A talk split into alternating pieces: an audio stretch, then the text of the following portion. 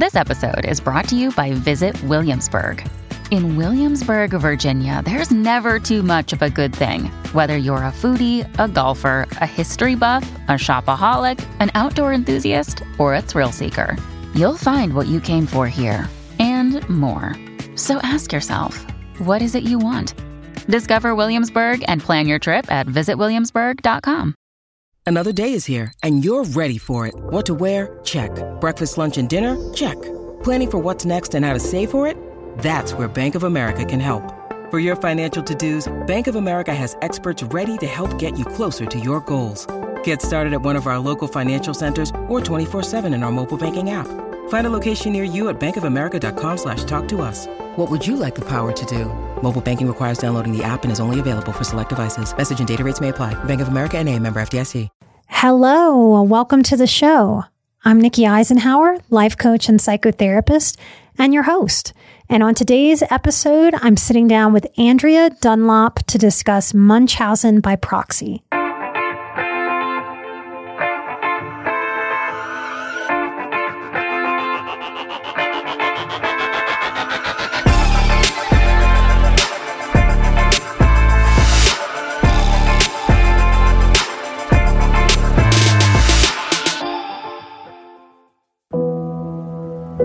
You know, for offenders and for people that, that have Munchausen, it's like the entire rest of their identity falls away. We grew up with this person who we knew and loved, who had, you know, they had all these other things about them. They had other hobbies, they had a personality, they had this, that. And then over the years, that just, it all became about illness.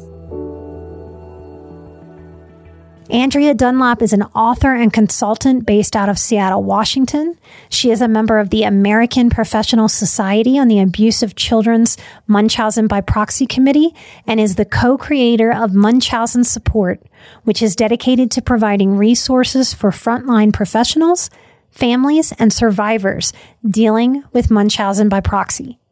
On today's episode, we're discussing her new podcast, Nobody Should Believe Me it's an unprecedented look at a complex and deadly form of abuse told from the perspective of those whose lives were turned upside down by it.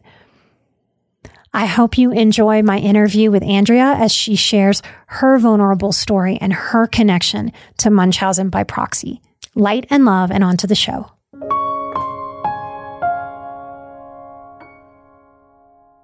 Thank you so much for being with me and sharing yourself with my audience. Thank you so much for having me, Nikki. It's really a pleasure to be here.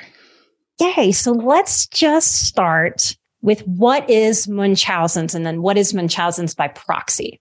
Yes. So Munchausen and Munchausen by proxy are under the umbrella term of factitious disorders. And so, um, Munchausen, uh, which is also known as factitious disorder, is when someone exaggerates, induces, or invents an illness in themselves, specifically for the emotional reward of getting attention and sympathy. Munchausen by proxy, or factitious disorder imposed on another, which is the technical term, bit of a mouthful. That is when someone does it to someone in their care for, again, that same intrinsic reward. And that is mostly mothers of small children, though it can be, um, you know, elderly folks or disabled folks or anyone really who's, who's vulnerable and under someone else's care. So share with us a little bit of how you came to have a passion for helping people with this disorder and the people affected by this disorder. Well, unfortunately, I have a personal history with this. So, my older sister has been investigated for Munchausen by proxy abuse twice. I do want to include the caveat that she has never been charged with a crime, but basically, she fell out with my entire family over the first investigation, which happened almost 12 years ago now. So, that is what it sort of got me interested in this topic. I will say I didn't really want to touch it for a really long time. I for many years I did not want to, you know, she she made that decision to to cut us out of her lives and and out of and out of her her children's lives. And so I that was obviously very painful. And so for a long time I just didn't want to think about it, didn't want to talk about it, really wasn't, you know, didn't necessarily tell a lot of people in my life about what happened unless they they had known me during that time and then things really shifted for me when I became a mom myself. So I have a four year old and a seven month old. And when I was pregnant with my daughter, my eldest, I I'm a novelist. That's my primary gig. And I started writing a novel that really I realized right away was going to be drawing on that experience. And I think when you're when you're a novelist, you know that I think this is probably true for most artists. like you know that eventually you're going to get around to writing about whatever it is that is your like sort of big bad, you know, dark thing. And for me, obviously, this was mine. So, you know, I, I, started working on the novel We Came Here to Forget, and that came out in 2019 when my daughter was less than a year old. so that was an intense experience. And then, you know, after that, I was doing some press about the book and being, you know, really talking publicly for the first time about the fact that I had a connection to it and wanting people to know that that novel came from, you know, a place of personal experience because I really take a lot of issue with the way that this topic is presented in a lot of media and pop culture. So that was very important to me. And through the course of doing some interviews, a journalist called Devora Myers, who wrote a really fantastic piece about uh, her experience with someone who has factitious disorder. So Munchausen, someone who had a cancer hoax. She introduced me to Dr. Marc Feldman because she had spoken to both of us for her piece. And, and so I got to know him. And that was really a connection that changed my life. He's an amazing person. He's one of the top experts in the world. He's been studying it for know, 35 years or something like that. And we became friends. We started doing a lot of media together. He's the one who introduced me to the APSAC committee, which I am now a member of. So that that I think it just sort of happened bit by bit. You know, I can tell you, Nikki, like this whole process has been a, a matter of like, you know, okay, I'm going to write this novel about it and then I'm done with this. I don't want to like interact with it anymore. And then it's just sort of, you know, the next thing happened and the next thing happened. And I think it, it's, I think a lot of us feel when we've been through a particularly hard thing that we want to use that experience to help others if we can, but the path is not always immediately clear on how to do that. And I think it took me it took me a long time to figure out how I could sort of be helpful to this group of experts and be helpful to people who had been through it. And so I've been I've been figuring it out as I as I go. I'm relieved to hear you share in the way that you're sharing because part of why I wanted to have you on is because I think we're living through this time with social media where, I mean, this is the time of attention seeking. And I know in my own life, having a very dysfunctional family, one of the only times that I got some kind of soft, kind attention from my mother was when I was sick.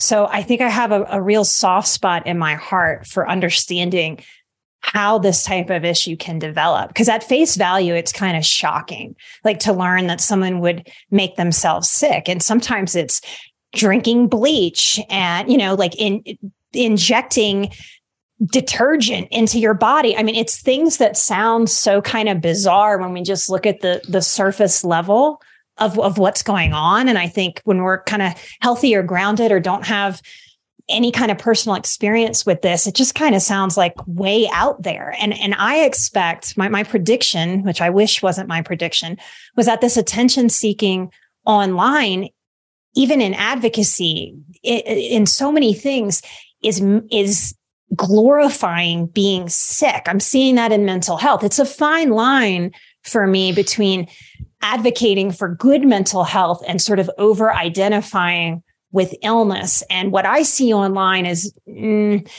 not a great delineation or a boundary between those two things. And so I expect issues like Munchausen and Munchausen by proxy to really be growing. Is, is that what you're seeing in your work? Yeah, unfortunately, you're completely correct. And one of the fantastic experts that we talked to on the show, Dr. Coffman, who is the child abuse pediatrician at Cook uh, Cook Children's in Texas, where the story that we cover on the podcast takes place. You know, she is she is incredibly well versed in the subject matter, and she and and all the other experts that I've talked to have have really said that we cannot overstate how much worse this problem is made by a internet access to all of this information. All of the information about every disease you could possibly imagine is a google away. It used to be in the old days when people did this behavior they had to re- do a lot of research and it was work intensive. It is no longer the case that um, it used to be a lot mostly medical professionals nurses etc who would carry out these behaviors. Now it can really is just very accessible and easy to pull off. And then the you know as you said the sort of the, the source of attention like the the possible sources of attention are infinite now, whereas they used to be sort of confined to people that we would know in our real lives. And I really want to touch on something that you started off with there because I really appreciated the fact that you mentioned that relatable part of this experience because I think one of the biggest problems with the way it's portrayed is that usually, number one, cases are only covered in the media when the child dies. Mm-hmm. Obviously, I, I, think those cases should get coverage, but I, you know, it's that's.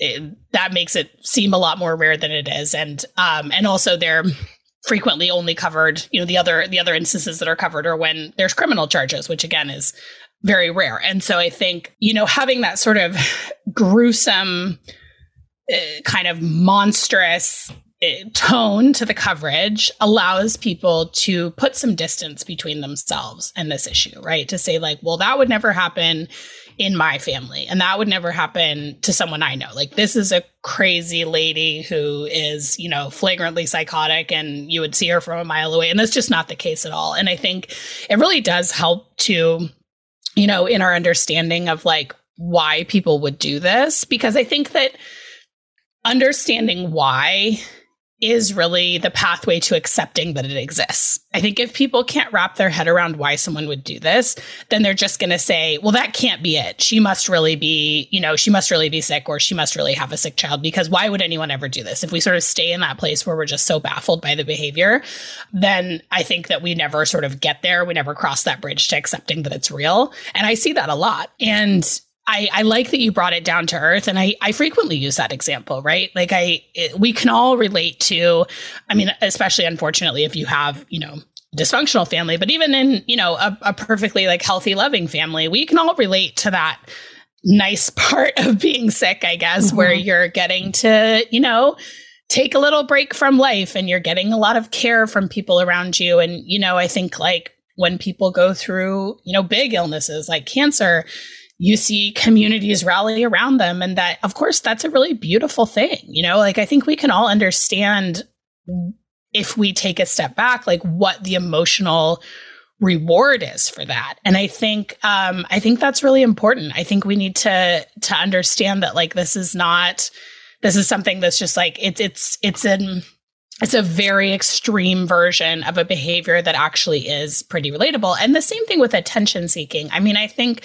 humans need attention. We need mm-hmm. connection. Mm-hmm. That's a very like, I think sometimes attention seeking has such a negative connotation, but it's something that we all naturally do. It's something that it's a human need. And so I think like that in and of itself is not a bad behavior. I think it's the deception that is the really, you know, that is the wrong part. That's the part of this that's really that's really wrong and, and makes it, you know, in the case of Munchausen by proxy, a crime.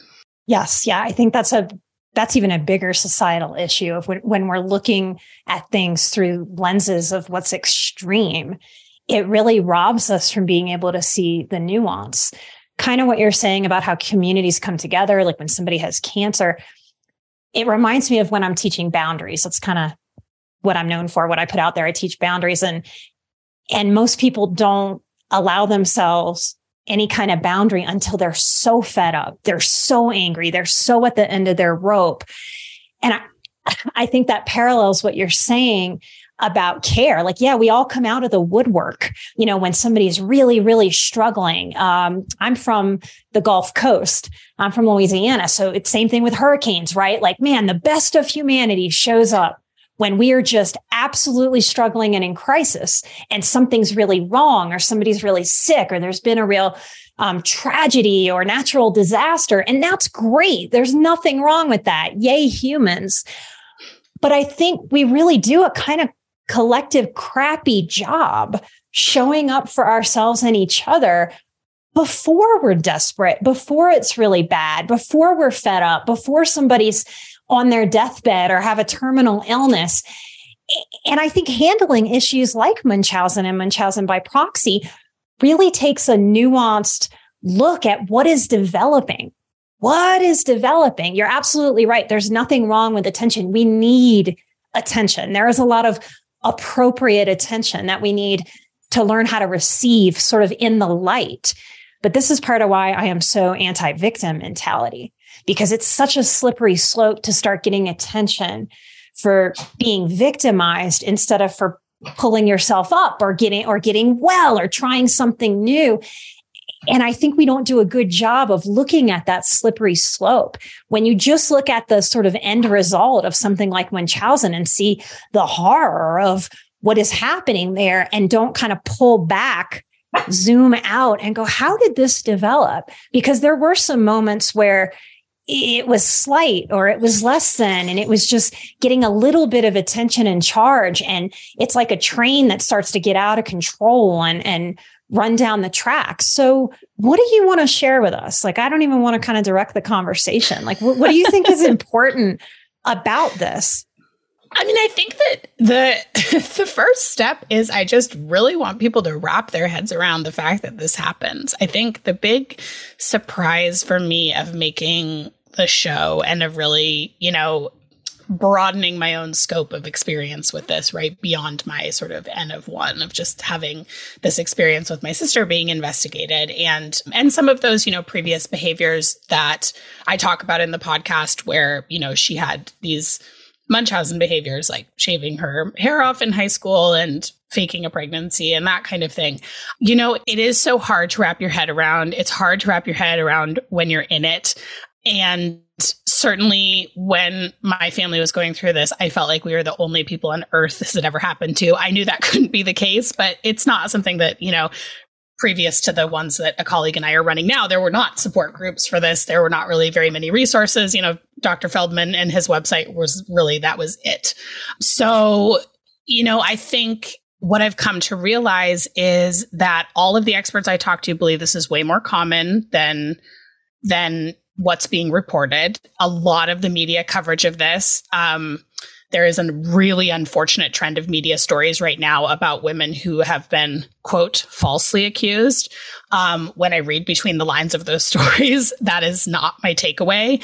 And a lot of these pieces really excoriate the doctors and really go after them and have made it sound like we're somehow in this climate where doctors are just accusing people of this willy nilly and taking their kids away. That is not how it works. It is very, very, very hard to actually separate someone from their kids on this issue. That's not to say that false accusations never happen. Of course they do. Any crime in existence, you're going to have false accusations. I think a false conviction on this or like a case that went very far where there was nothing going on, I I don't think that I think that is vanishingly vanishingly rare.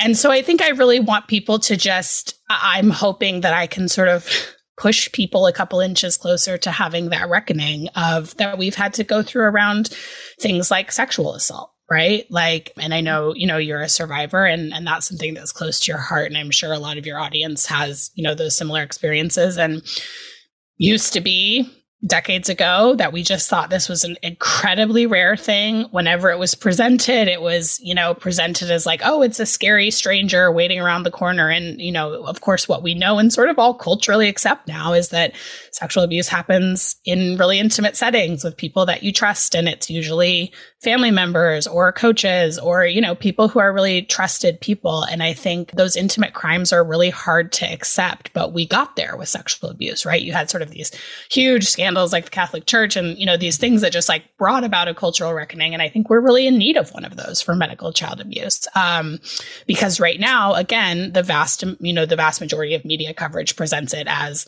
you know rare and false accusations and and this and that and of course we we all know you know intellectually that just because someone is not convicted and sent to prison does not mean that that's not an exoneration and i think like i, I see that language used a lot in these pieces and it it that drives me nuts. And that has that kind of coverage also has a chilling effect on reporting. You know, if doctors feel like they're going to lose their careers when they report someone and they're going to get dragged through the mud in the media and their lives are going to be made hell, which definitely happens, um, they're going to be less inclined to report. That's human nature. So I think it's a scary situation. I think kids in these situations are, um, you know, I think we need to like recognize the risk in our communities. It's the deadliest form of child abuse. And and and I think it's it's happening. I mean, just from from both talking to experts and just kind of my anecdotal experience from the last you know four years of my own life being out there talking about this it's like i've just heard from a lot of people i know i heard from a lot of survivors i've heard from a lot of people who just said you know after i listened to your podcast i thought about that one facebook friend or i thought about that one cousin or you know and it's it's really like i mean even my own husband was like you know I always felt weird. This one sort of friend that I, you know, I keep in touch with on social media, I always felt weird about the stuff she posted. And now I realize, like, oh my God, it could be this. And so I think, I think that that watershed moment hopefully is going to come sometime, but there's also a lot of resistance to it. So I hope that people will keep an open mind about this because the stakes are really high. You know, we're talking about kids' lives and well being that's something that across the board we can all hopefully care about, right? I think this is like this is a very apolitical issue, or at least it should be. Um, and you know also for survivors right i mean i think that's that's an important thing too because all the survivors i know not a single one of them was permanently separated from their abuser so most likely you know, victims right now are going to be raised by their abuser and they're going to need a lot of help once they get out of that situation. And so I think it's also about helping survivors, you know, figure out how to put themselves back together and helping them get the support they need and and also just making people understand that they're not alone because as I sort of set out on this to try and meet some other people who had some personal experience with this, every single person I talked to hadn't talked to someone else who'd been through it. Nobody else had connected with a fellow family member or a fellow survivor. Um, you know, some of the dads had had met each other through some of the committee folks, but I mean that was that was it. So I think you know those those connections and and sort of sharing that experience with each other is is really important too. I am so relieved to hear you share what you're sharing. One of my struggles being a mental health professional, and I'm I'm 17 years into being in mental health, is what you just said about this feeling that we get. And I think in, in something like Munchausen, that's where it starts. Those of us that are around this dynamic, we're going to get a funny feeling. And in my field, there's something missing. You said your own anecdotal experience. Yes, science is important and studying things is important. I'm not saying this to the dismissal of research and study and science. But we're human beings. And I think because of this sort of beating the drum of science the last 30 years, we really have gotten away from just some common sense, human, intuitive, um, grounded relating and trusting our guts. So I, I'm kind of walking this line as a human being, as a person, as a professional, even as a podcaster, bringing stories and sharing information and trying to talk through the nuance of what it is to really heal, what it is to really let go of our immaturity and really mature on the individual level and collectively as a culture. And if we poo poo and dismiss our gut feelings, I think that's a really dangerous thing for the, the children that are around us. I also know that in my own story, living with my abuser, living with two abusers, my mom being a sociopath and a narcissist, my, my dad who adopted me being the sexual abuser and ultimate pedophile in my life. Once the story came out and my story hit the news when he was arrested in my early 20s, it was very overwhelming. So because of that, people came out of the woodwork. And, and one of the things that hurt me the most was hearing people kind of nonchalantly, though this wasn't a nonchalant topic, acknowledge that they had always kind of had the feeling that something was wrong in my household. And to a young person coming out of the insanity of being abused in your home where that is supposed to be your sanctuary and your safe place. And these are supposed to be your safe people. The insanity of pulling your head out of that situation and frankly, looking around, I was enraged and hurt to my core hearing that from people as a younger yeah. woman. Yeah, I kind of knew, but you know, the societal sort of agreement we have that it's not my business. I just shouldn't pay any attention to that. I mean, we have to work in the realm of everything is always going to be imperfect as we relate to each other, y'all. But that was such a big betrayal of the human tribe on top of the betrayal of the family I was born into. That really, if anything came close to me actually allowing suicidal ideation to take a hold of me, that was a big player. And so as a, as a person in the world, I made a real commitment to myself. Oh, it's going to make me cry. I made a real commitment to myself that I was willing to be unliked. Like I was willing to be wrong. I, I was willing to be scapegoated. I was willing to be hated, but I would always be the person that if I had the sense, even if I couldn't put my finger on what was wrong, that I would open my freaking mouth for that child. Because even if I couldn't change what was going on for that child, that child would grow up and know somebody said something for me. And I really think that is something that is missing. And I think we're so scared to sort of overstep that sometimes we don't step up where we really could. Yeah.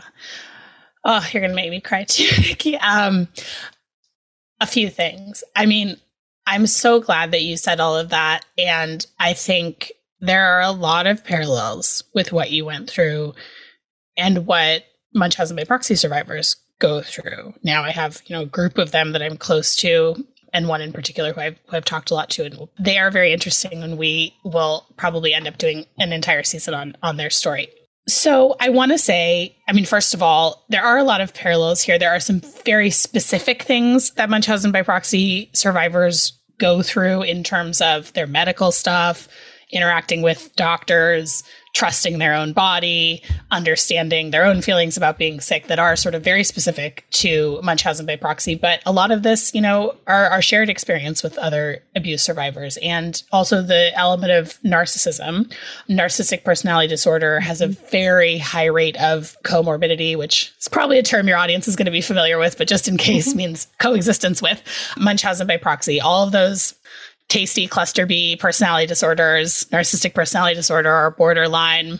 You have to have a lowered empathy to be be able to and that's what narcissism is essentially it is a right. low empathy to no empathy disorder right right yes. and i think this is on the extreme end of no empathy and i think you, when you think it through it would have to be right i mean mm-hmm. those of us those of us that are parents to be able to do that to your own child is so unthinkable. And I think that's why people, you know, have such a hard time. But I think exactly what you said that coming out of the situation and especially because and i think again this is probably a shared experience with abuse survivors where but i think it's especially true for munchausen by proxy because of the sort of the deception and the sort of hoax element of of it all abusers will really really isolate their victims they will cut off anybody that questions them. So whether that is moving from doctor to doctor to doctor, doctor shopping is the term for it because if a doctor catches on, they're out of there or if a doctor mm-hmm. doesn't give them the diagnosis they want, they're out of there.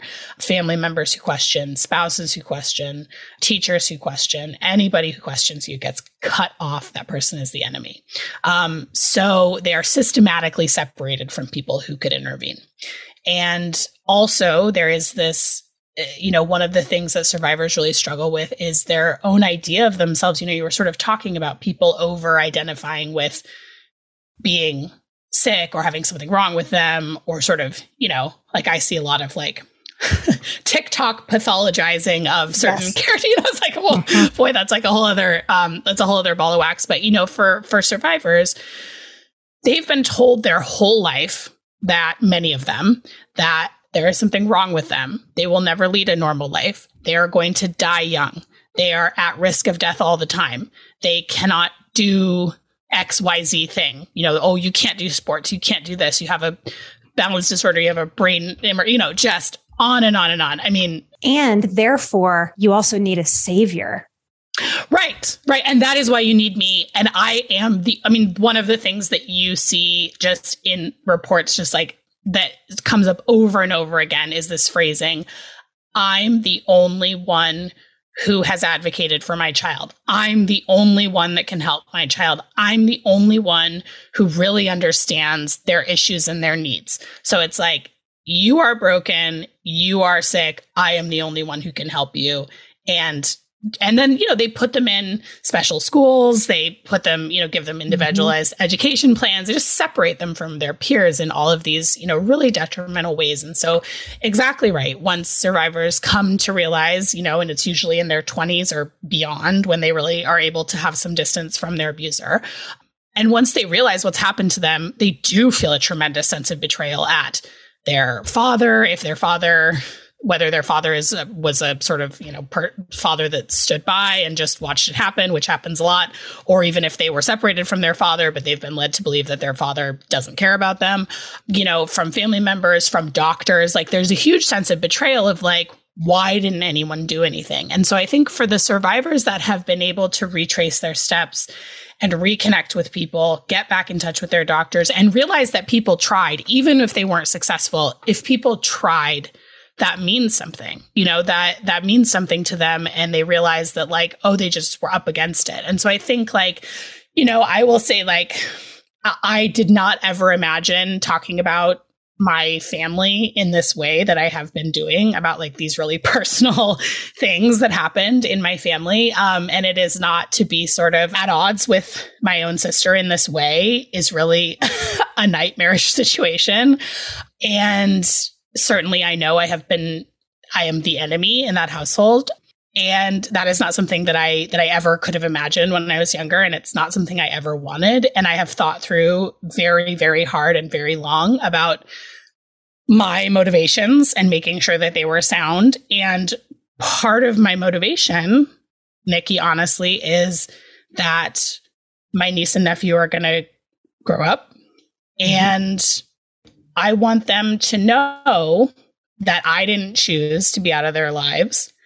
I want them to know that I didn't just disappear and never think about them again. Well, no wonder we clicked. I, I think we're spiritual sisters in that sense. I am also the enemy in, in my sister's households. You know, I am the scapegoat. How dare I speak out about these things? And and this is this is a hard dilemma for people with with big hearts about finding the ways to be respectful of somebody else's life and and privacy but also it's it's my story it's your story too and finding the strength to give permission to be able to speak on that. Um, i've had the same thoughts about i have five nieces and nephews who don't know me who will never get to know me. And I, I don't believe that they will get any kind of semblance of a straight story about why I'm not in their lives and why I went away and why I'm so different than everybody else that they know. And and this is part of growing up I think with some real dysfunction in a family too. It is it is such a that term Sophie's choice about kind of staying quiet and taking that load that road of maybe less resistance versus finding some courage to really speak out to break these dynamics, not just for people that are listening, but so that those children grow up and have something if they ever want to reach out and see it and have a different perspective offered. And I, think it's always a hard, a hard line to walk. I have to give myself a lot of permission to kind of own my story and and put it out there, knowing that there's a lot of players that are very angry about me having the, the they would say the gall to open my mouth about about these things. So maybe that's a part of why we we clicked.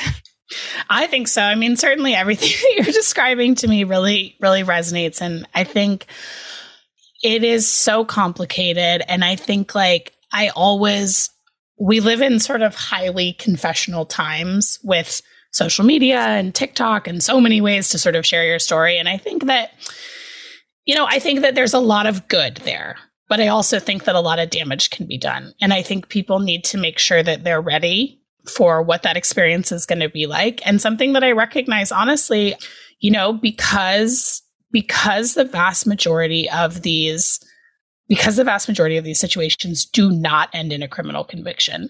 That makes them legally difficult to talk about. And so people can face all kinds of pushback. And obviously, then if you're a doctor involved in some of this, one of these situations and your name's being dragged through the press or through the mud in the press, you can't say anything because of HIPAA. So it's sort of a perfect storm for like only hearing one side of the story. And I don't think that every reporter who covers this in again what I think is a totally improper context of false accusations and sort of like, you know, rogue doctors. So I think some of those reporters are doing it in bad faith. I think some of them are doing it in good faith and really just don't realize that they're in a situation where the other side can't say anything.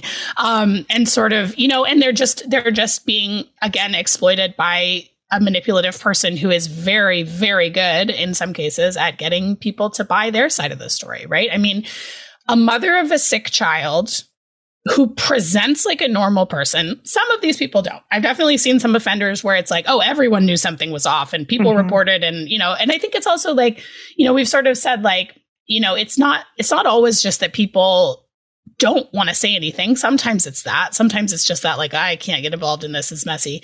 But sometimes people try and nothing happens. You know, it's very demoralizing to report and then realize that, like, okay, now I'm on the hook and that person knows I reported them, which is what happened with my family, right? Like my and actually my my parents didn't didn't report, but when in with my with my nephew 12 years ago, my mom went and talked to our family doctor. Our family doctor said, What you are describing sounds like a possible case of Munchausen mm-hmm. by proxy. I think you should speak to this child's pediatrician. My mom got in touch with a couple of the doctors who she had met before because she'd been to a couple of appointments and said, Here is this long history of other behaviors, the fake pregnancy, et cetera, that, you know, this is why we're concerned. This is what we're seeing. These are our concerns. We didn't know what was going to happen next what happened next was that it got sent up the chain and there was an emergency removal. And we got a call you know of my brother-in-law screaming his head off that cps had just come and taken their son away. We were terrified. We did not know that was going to happen. We did not mm-hmm. report to cps did not totally freaked out that cps was involved. And we went through that whole thing. CPS revealed to the two of them that my mom had spoken to the doctors. So then from that point, we are the enemy. When they're really not supposed to do that. They're really not supposed to do it. Yes. Uh, yes. Word to the wise. that is not the thing. Yeah. You're supposed to be guaranteed anonymity there. Right. Right. Right. So that was revealed to them. And then we were the enemy and we were sort of forced to take a side rather than kind of you know, at least give the option of neutrality so that we could keep you know, lines of communication open. Um, and that resulted in a several month long CPS investigation that did not end with any dependency charges. There were there was a dependency case in the second investigation that was many years later with my niece, but with this in this situation didn't result in any charges. Was basically dropped, and we, my parents and I, were looking at each other after this and say, we just blew apart our family and for what? You know? Mm-hmm. like that nothing happened. Like we were so naive going into that. I had not had any previous experiences with the family court system or cps or anything.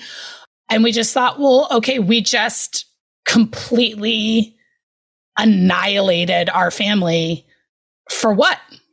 So i also like sympathize with people that yes. don't want to re yeah because I think like the the the consequences of reporting, the consequences of speaking out publicly about it are very real. Sometimes they're emotional, sometimes they're financial, sometimes they're both, but they're very real. And I think people need to do it anyway, because I think at the end of the day, you have to remind yourself that if you think in particular this kind of abuse is happening, then what we know is that the child's life is at stake.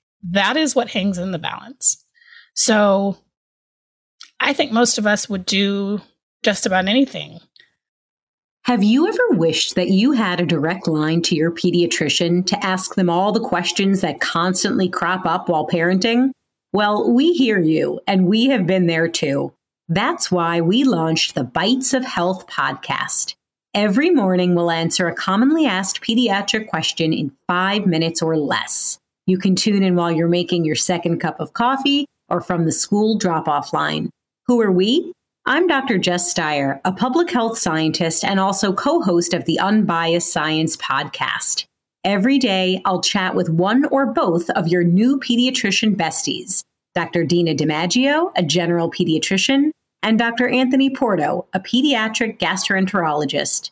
We'll talk about all the things related to our kids' health, from dealing with a colicky infant to navigating puberty in the teenage years. So be sure to tune in to Bites of Health now live on all podcast platforms. I, I think that's what hinks us up as, as human beings. I think on a subconscious level, when we're facing making a tough choice. I think we really want some kind of good choice and then some kind of like crappy choice. And we want to be able to deny the crappy choice and make the, the better good choice. And so many moments in life, like the real nitty gritty of being a human being. It's like there's a shit choice and another shit choice in front of you. Yeah, and, bad and worse. Yes. And, and that is such a, a hard thing. Now, I have a lot of therapists who listen to Emotional Badass, and I know that I have reported on Munchausen by proxy before. And it was one of the weirdest, strangest experiences being a therapist. And I, I think sometimes like people, it's easy for people to think that therapists are almost like non-emotionally doing things like like reporting. And surely there's some of that out there just because that's part of the human condition. But for the most part you get into this profession because you've got a big heart and you kind of want to do the right thing whatever that is and my experience of it, since there's a lot of therapists listening to, was that, you know, I might go a year and not report to CPS. And then all of a sudden, I might have a few cases where I have to report. And I've reported in a handful of different states. So I'm highly familiar with the process. Unfortunately, it's another one of those things I wish I didn't have any experience in at all, but I do. And it happened to be that I reported on another case I reported on two cases in a month, and I reported on another case where I was getting information that that a child's mother was letting um, inmates basically use her home after they left prison as like a halfway house, and these inmates were sleeping in the six year old's bed. I reported on that. Now, this was for a very poor family situation. I could not get CPS to go check on this child. I got told that was a cultural family bed type situation. I was like, that's not what's going on here. Please, please. I said everything that I could to try to get them to report on this child. And then weeks later, I reported on a Munchausen's case for really like white collar, uh, very nice ritzy neighborhood. And oh my goodness, because that was sort of a different jurisdiction, I didn't, I was working with the dad and I didn't prep the father because I had never seen it happen. The police like drove up on his house like six patrol cars like like as if it was a hostage situation or something. And he came back to me basically going damn nikki i wish you would have like warned me that this was a possibility. I said i had to tell him you don't understand. Most of the time i report and i'm begging them to have that kind of response and i get dismissed. And and here it is in this sort of white collar more more moneyed neighborhood and they're showing up and then that family was very very angry at me for sort of creating that chaos and then the neighbors knew and and I don't think anything came of it. And so that was really really hard for me because basically it wound up in a way dinging my clients trust in me to be able to work together when i have no control over how they show up. So there's so many dilemmas for the therapist involved in this and, for when you sort of try to help that child through your client. I mean it is messy. It is sticky. Um, the mother of that child tried to come after me. You know it, it's a very very sticky thing and we don't have a lot of support for therapists who are going through that. So you tell me the name of this organization that you are a part of and what kind of services you offer for professionals, for people that are going through this. Talk to me about what y'all have developed because there's not a lot out there. Like, are y'all it? For getting help with this pretty much um, yeah unfortunately unfortunately yes so i will tell you about the organization i also want to say that's a really interesting story because and and i should mention like this is a crime that that goes across economic lines, yep. racial lines, international. Like yep. just an interview with a news station from Iceland yesterday. You know, I mean, like it, this is this is cross cultural, right? Like yeah. on in all ways. This is a um, human really, problem, like across yeah, the spectrum.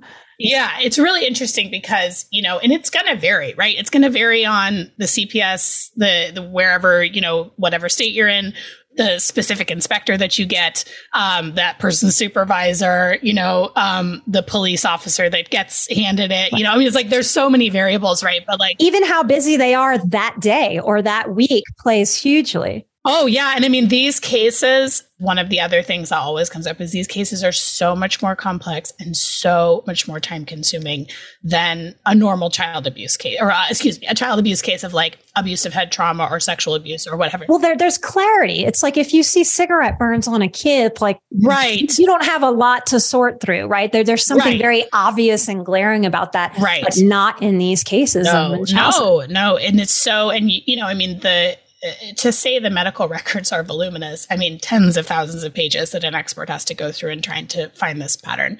So, I mean, they are very, very, very complicated cases. And sometimes, you know, sometimes CPS is less inclined, correct what you said, CPS is less inclined to do something if it's in, you know, a poor neighborhood. But also, I will tell you that family court is often also more sympathetic to mothers who are middle class, upper middle class. Yes. Just look like a nice white lady that yep. is like trying no her best to take care of her kid and is, or a, nice lady of any race really, who's like crying, saying, I'm, I'm trying, I have this sick child and these people are attacking me. And I mean, that is a very, like, we are so hard, hardwired to sympathize with yeah. that scene and what we see before our eyes in that situation. And most of them, I mean, you know, there's a variation of personality types, but they don't seem crazy Mm-hmm. I will mm-hmm. tell you, like, yes. if you were to meet one of these offenders, you would not be like, you would not immediately be like, holy moly, there's something going on with this person.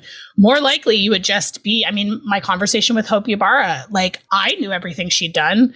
I'd spent uh, years by that point, neck deep in her case.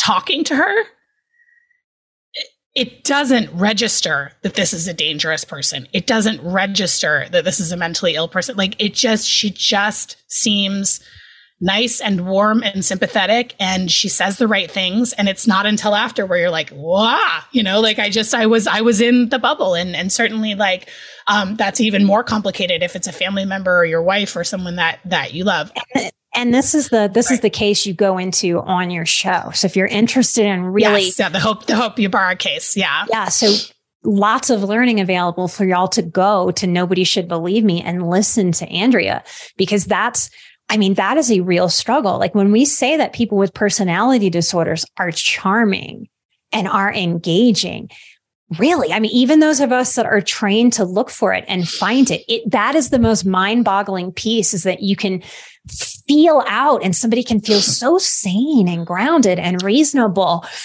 and have to go, wow, but their behaviors are anything but. It's like one plus one equals seven, and you have to try to make the math work. It is mind boggling. Yeah. Really messes with your head. Yeah. And I think so in terms of like resources for therapists and anybody else who is is a professional in this, you know, who's in one of the helping professions and is likely to to come across one of these, because I think that anybody who is interfacing with kids, anybody that's interfacing with mental health is going to see at least a case in the course of their career. And yes. again, like you said, that is a scary situation because you're like, oh, if I report this person, you're totally what you describe as totally on par. They'll go after your medical license. They'll try they are vindictive. Um, mm-hmm. That's part of the sort of personality disorder element of it. So, um, you know but in terms of like what what support people can have so we do have some you know one of the things i did with Marc Feldman that was my first sort of tasks when i joined this committee that i mentioned was to just get all of the available resources together and put them in a, a, readable, you know, accessible, bullet pointed format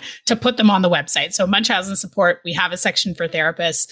You know, we are adding to that as as we go along in terms of in terms of actual support you can contact us there if you have questions for people who are you know we hear from therapists sometimes we hear from medical professionals we hear from dads we hear from survivors we hear from sort of people across the spectrum. And you know what we sort of do with those is then refer them to that group of experts on the committee and see who is the best you know best best equipped to help that person. And then also you know one of the the the 501c3 of end of Munchausen support is in its nascent stages. One of the things that we're doing right now is the survivor support groups I mentioned. So if you are a survivor or a family member, that is an option. And then also, you know, one of our big aims is to do professional trainings. Um, you know, we have folks like Mike Weber and uh, Mary Sanders, who I interview on the show, who they do a lot of trainings. And so if you are a therapist, if you are part of a group of therapists, if you are part of an organization and you are interested in having us come to a training, contact us at Munchausen Support and we will work with you to set that up because we are very the entire sort of professional organization and then especially the people who are working with me on the munchausen support. I have an amazing board. We are again like a sort of micro micro nonprofit at this point but um you know we're we're getting things up and going but i have amazing resources in terms of these professionals and i think that was that was sort of what came to to to be what came clear as I was, you know, having those experiences in the first meeting all these people and going to meet with the committee, I was like, okay, this can be my role. The rest of these people, they're they're doctors, they're academics, they have PhDs, etc. But I can tell stories and sort of translate this into you know information that is digestible by the public right? Like that's the thing i can do. I have a background as a publicist so you know sort of condensing things into like readable readable formats and and I'm a writer so that's kind of that's kind of what I can do. So yeah, so so we have those uh, available and we're certainly we're we're definitely willing to, you know, set up Zoom trainings and that kind of thing. So if you have an organization where you just want people to know, okay, like what do I do? Like what are the signs? What are the warning signs? What do I do if I suspect someone? We can definitely help with that. Awesome. And I want to throw this in because I know people listening this is a very proactive audience. And a lot of them are parenting and wanting to break cycles of dysfunction. And I just want to give a really, really general tip. Those of you who are reparenting your own inner child and those of you that are parenting kids, I think this is just good kind of basic practice. It's really easy to fall into reinforcing and giving a lot of attention when we're down, right? We have to do that. It's natural. It's healthy but we can also give a whole lot of attention to the lifting up to that. Wow. I'm so glad you were resilient. If, if you have a child that lies a lot, it's a fine balance between addressing that, but not overly giving so much attention. This is why we have kids who act up in school. They get negative attention and attention is attention. And so one of the things that we can do to sort of shore up against this type of dysfunctional attention seeking that can develop is giving a whole lot of attention when somebody is resilient, giving a whole lot of attention, a lot of celebration, a lot of, wow, you picked yourself up or wow, you were really, really sick, but you really pushed through and you finished your homework. That makes me so proud of you. We can do a lot, I believe, to help people grow towards internal healthiness instead of this seeking to fill sort of some emptiness with this kind of attention seeking that can be such a slippery slope. What do you think? Yeah, I no, I, I think that's really good advice, and I think um, you know, yeah, I mean, I'm I'm a parent myself, and actually, speaking of, I have uh, my entire household other than me is sick at the moment. Not anything serious, just just a cold, just the thing that we're all dealing with right now, right? of like the winter, but yeah, I mean, I think, and I want to say, like, I I think we don't know a lot about why people develop this behavior, but certainly the people that I've talked to and what we do know about it is that it is a pattern that develops pretty early. And there were, you know, those things I mentioned about, you know, my sister's situation where we saw it in the teenage years and the 20s. And and those were like big examples, but I think like a lot of us when we sort of look back through the whole past can kind of see these things. And now, of course, like I also want to like make sure that people understand that like this is not your kid saying they're sick so that they don't want to go to school. Like that is a totally yes. normal like childhood like there there's a range of this behavior that's totally totally normal. Kids play up, kids lie flagrantly. I mean, that's, you know, like asking my daughter if she just washed her hands when she went to the bathroom. I mean, you know, like it's obviously like there's a lot of this. Well, it's their power. Right. They can't get in the car and go where they want to go. So right. they're they're playing with their personal power of being able so to funny. tell you no. True. No, I didn't wash my hands. I don't, yeah, I don't have to do like, what you want me to do. Like so so right. there is a lot of yeah. of normal playing with that power, playing with I don't yeah. have to tell you. I'm my own person. And and that's yeah. a lot of power. And that that's why it, it's it's a real nuanced thing to learn how to address if you've got kind of a little fibber that that's growing kind of consistently. Right which you know eh, or is going in a stage. Yeah and i think like you know also like even interest in medical stuff is not is not necessarily like a huge red flag. I think what i would want parents to watch out for is a couple of things. I think you know again what you said about like it would be nice if we just had very straightforward black and white science on all of this we do not that's true of many things and i think like if parents are having you know a gut feeling like one of the reasons i think it's helpful to raise awareness is to give people a name for what they might be seeing. And I don't know. It's hard to say in some of these cases whether it would have made a huge difference if it's caught mm-hmm. earlier. Munchausen on its own is very difficult to treat but it is easier to treat than when it develops into Munchausen by proxy and you've done things that are sort of unspeakable and very hard to come back from, right? And so I think, you know, if you have a situation where someone has pretended to have cancer, pretended to have a pregnancy and lost it, like I think putting a name to that, or even, you know, some of these early behaviors, I've certainly heard about you know that behavior developing in in teenagers and it's sort of getting maybe uh, you know played off as like oh well teenagers go through stuff whatever you know not whatever but i mean like just thinking like oh well this teenager developmental kind of thing. But i think if you see someone really you know gravitating overly towards medical things gravitating towards getting attention for being sick i think there is treatment. I mean, there is a specific, it's unfortunately like I would like to see a lot more therapists learn about Munchausen and Munchausen by proxy and how to treat particularly people who are, you know, who are who are suffering from Munchausen because I think someone's much more likely to accept help when they're doing it to themselves because that's a much more sympathetic, like we're much more sympathetic to someone who's doing it to themselves than someone who's victimizing a child. Well, I don't think it's a crime. Am I, am I correct in that? Like we can kind of hurt ourselves? Well, it, it, it can be. I mean, I think there is like it's yeah, it's it doesn't fit into most definitions of a crime. I think it is a harmful behavior because you're deceiving people, because you're using up medical resources that you don't need. Um, so it's harmful behavior. It usually is not a crime. Sometimes it escalates into related financial crimes of like, you know, raising $100,000 for cancer that you don't yes. have, that kind of thing. Well, we have crowdfunding. I mean, what a thing to crowdfund this. That obviously is, is criminal crowdfunding. I mean, oh my God. And mm-hmm. yeah, it's, which is, I mean, I also like buyer beware on the crowdfunding thing if you don't know the person. But so I think, you know, I think, it, yeah, you're right. It's not a crime. The victim is the, the person themselves. It's a self harming behavior rather than child abuse, I think it's a lot harder to, um, it's really a lot harder to sympathize mm-hmm. with a person when they're victimizing a child, obviously. And so, because of that level of shame that kicks in, and they're high shame behaviors, either one of them.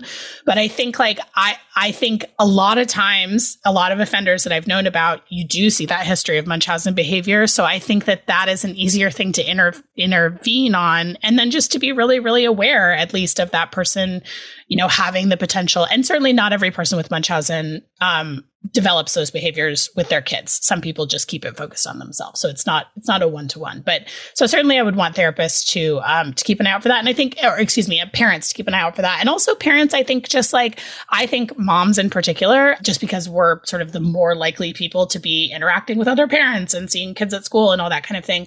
But but parents of of all genders, like just being aware that this is a thing that's happening somewhere in your community. So if you have, if there is a kid, and especially if it's more than one kid, you know, in the same family who's always sick and there's always something and it's really mysterious, you know, and that's not to say to be overly suspicious of anyone who has a sick child. This behavior is very distinct from parents who have legitimately sick children. But if you are getting that weird feeling, especially if that person is posting a lot of pictures of their kids in the hospital, you know, on their on their social media, if they're always talking about it, you know, that's the real hallmark thing of like people say like that person just couldn't talk about anything else. It was always their illness, their kid's illness, this is what's going on, you know, just constant, constant, constant focus on it. So the the point at which it starts to become more of an identity than a thing that's happening in our lives. Yes. Yeah, it's it's like the rest of the person you know for offenders and for people that that have munchausen it's like the entire rest of their identity falls away you know, like, and I think that was what, when I was talking to Hope Ybarra's siblings,